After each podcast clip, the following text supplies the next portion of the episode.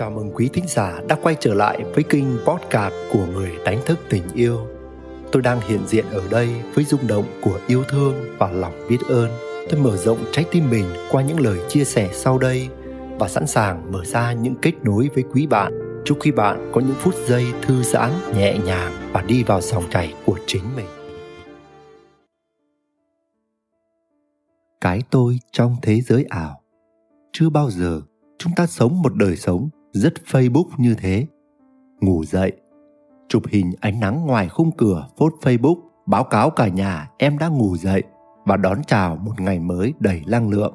Xong lách thách lê mình vô phòng tắm vừa đánh răng vừa gà gật vì chưa tỉnh ngủ.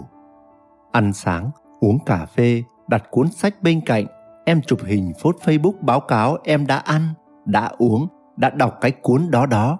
Mà thật ra em chỉ đọc đúng cái bìa mấy đứa nhỏ banh đồ chơi ra một nhà.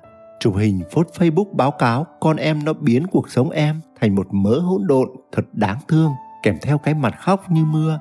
Trong khi vừa làm vậy, vừa cười vui vẻ. Chán trường, lôi thảm ra blank và không quên chụp phốt hình facebook rằng em đã tháo mồ hôi hột dù đã đổ sầm trước 5 phút và trong bụng thách đứa nào ngon vượt mặt ông đi. Chiều tối, mặt trời buông làm em thấy buồn và nhớ những cuộc hẹn hò bạn bè đông vui nơi quán xá. Để em lấy lại mấy cái hình cũ, phốt lên rồi ngồi tưởng niệm, bởi em mới selfie một đống hình mà chả lựa được tấm hình nào hay ho. Tối tối, để tỏ ra nguy hiểm rùng rợn, em tìm một câu danh ngôn thật sâu sắc để đưa lên phây cho cư dân mạng học hỏi. Còn em thì tiếp tục tìm kiếm và siêu tầm thêm những câu mới. Cứ mỗi lần tư duy để viết caption cho tấm ảnh thật sâu deep sau đó em ngồi chờ để đếm like, đếm tim với đọc còm và reply lại. Cuộc sống Facebook của em thật bận rộn muôn phần. Tạm phát họa bức tranh đời sống Facebook như thế, bạn thấy mình có chút nào giống em ấy hay không? Những ngày qua, tôi có dịp chơi Facebook full time và nhận ra rằng có rất nhiều cách tôi trong thế giới ảo, chẳng cần phải đối mặt, chỉ cần ngồi trước màn hình và bàn phím chúng ta đã trưng trổ cái tôi của mình khủng khiếp và bảo vệ nó đến tận cùng. Nếu chỉ đọc nội dung của các bài viết trên facebook, bạn sẽ khó thấy được bức tranh toàn cảnh, một thế giới ngầm và những điều thú vị thật sự đều nằm ở phía dưới nơi phần bình luận. Những cuộc chiến này nửa xảy ra với sự tức giận dương trào đến mức có khi những người trong cuộc muốn lôi nhau ra khỏi facebook để chiến tiếp ngoài đời sống thật. Đôi khi mâu thuẫn chỉ xuất phát từ việc người này lấy bài người kia mà không nghi nguồn người này dựa trên ý tưởng của người kia rồi phát biểu lại. Có đôi khi tôi tự hỏi, có phải những gì mình nói hay mình viết ra là những thứ mới mẻ hoàn toàn chỉ của riêng mình mà không phải học hỏi hay kế thừa từ kiến thức và trí tuệ nhân loại hay không? Nếu để ý, bạn sẽ thấy có những người họ thể hiện sự phân biệt giai cấp rất rõ ràng trên facebook của mình. Khi một người lạ vào bình luận nếu người ấy có profile đẳng cấp, họ háo hức hồi đáp, trong khi nếu một câu hỏi dù rất thiết tha cần sự tư vấn hay giúp đỡ từ một người no nềm, họ sẽ lướt qua nhanh chóng. Họ tự coi mình cao cấp hơn và họ chỉ quan hệ với những người ngang bằng hoặc hơn mình. Họ cũng tỏ ra nở mày nở mặt khi được một người nổi tiếng trên Facebook để mắt đến họ bằng một lời bình luận. Có người chụp màn hình ngay lời bình luận đó để phốt lên làm một tốt mới cho thiên hạ biết mình có quan hệ chất đến mức nào. Việc kết bạn của họ cũng rất kỹ lưỡng, một profile khiêm tốn, khó lòng được họ accept. Việc thể hiện quan điểm cá nhân trên Facebook cũng mang lại rất nhiều cuộc cãi nhau khốc liệt. Nếu ai đó review một cuốn sách và khen hay, sẽ có người bảo tớ đọc cuốn này từ lâu rồi và nó viết hơi nhàm chán, chẳng có gì mới mẻ. Nếu ai đó khen món này ngon quán này tuyệt vời thì sẽ có người bảo, nếu bạn thử đến một nhà hàng năm sao đẳng cấp nào đó để thưởng thức món ấy, bạn sẽ không bao giờ bước chân đến quán bạn nói, hãy thử đi bạn cũng có người rất ưa thích việc chụp hình với người nổi tiếng, phốt lên facebook rồi ngất mặt, nở mũi và lấy làm tự hào về bản thân. Nhiều người vào thả tim hay thốt lên sự ngưỡng mộ càng làm cho họ thấy họ rất vip cũng có những người thích phốt ảnh chụp chung với vợ hay chồng để trưng bày cho cõi mạng về sự hạnh phúc trong hôn nhân của mình điều này làm cho không ít người thấy thèm khát tủi thân và đau khổ vì cuộc hôn nhân của mình không được như thế. Có lần vợ tôi bỗng dưng hờn dỗi và có bản vô cớ. Gặn hỏi mãi thì mới biết được nguyên nhân là cô bạn của nàng phốt lên Facebook khoe rằng cô ấy được chồng tặng một lãng hoa to đùng nhân ngày. Chẳng có dịp gì cả, tôi ớ người ra, không nói lên lời.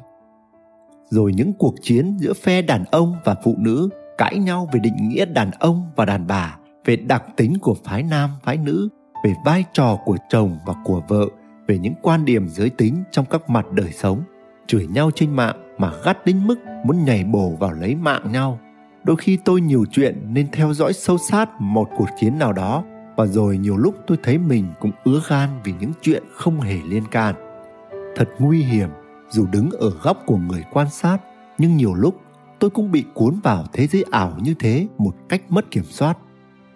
Nhiều khi chúng ta thấy trướng mắt vì những chuyện như thế trong thế giới ảo, nhưng nhìn lại, thật ra hầu như chúng ta đều là những con người bị tổn thương và chúng ta chưa đủ đầy, chúng ta thèm khát được tạo giá trị, được ghi nhận, được tôn trọng, được cất lên tiếng nói, được cống hiến, được chia sẻ, được yêu thương chúng ta muốn chống lại trước sự đè nén được tạo ra bởi văn hóa, bởi chính trị, bởi định kiến, bởi tôn giáo.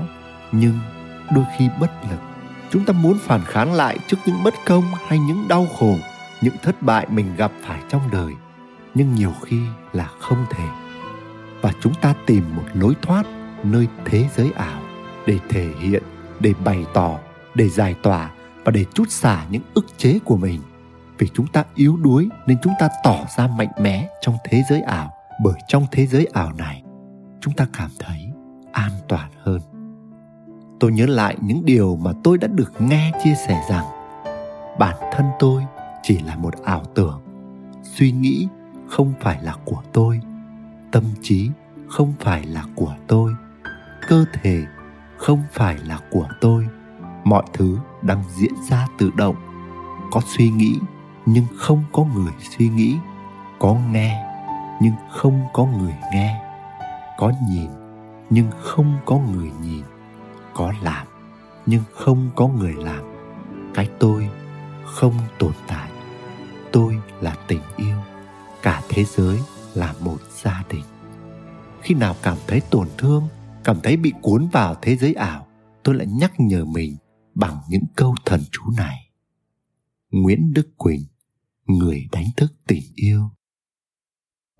Quý thính giả đang nghe trên kinh podcast của người đánh thức tình yêu, dẫu ngay lúc này đây, bạn tuôn chảy trong bình an hay rớt rơi vào nỗi muộn phiền. Bạn cảm thấy thư giãn hay căng thẳng, lắng lo? Bạn thấy mình đang sống trong yêu thương hay cảm thấy cô đơn trống trải? Bạn hân hoan trong ánh sáng hay bạn đắm chìm trong bóng tối? Thì đừng bao giờ quên rằng bạn chính là ánh sáng, bạn chính là tình yêu nếu có lạc bước khỏi chính mình, hãy biết rằng bạn luôn có thể quay lại ngay ở đây và bây giờ. Và nếu bạn thấy mình có những trải nghiệm cộng hưởng với chủ đề này, hãy để lại những chia sẻ của bạn dưới đây. Cảm ơn quý bạn đã lắng nghe và tương tác. Xin gửi đến quý bạn muôn vàn phúc lành và tình yêu.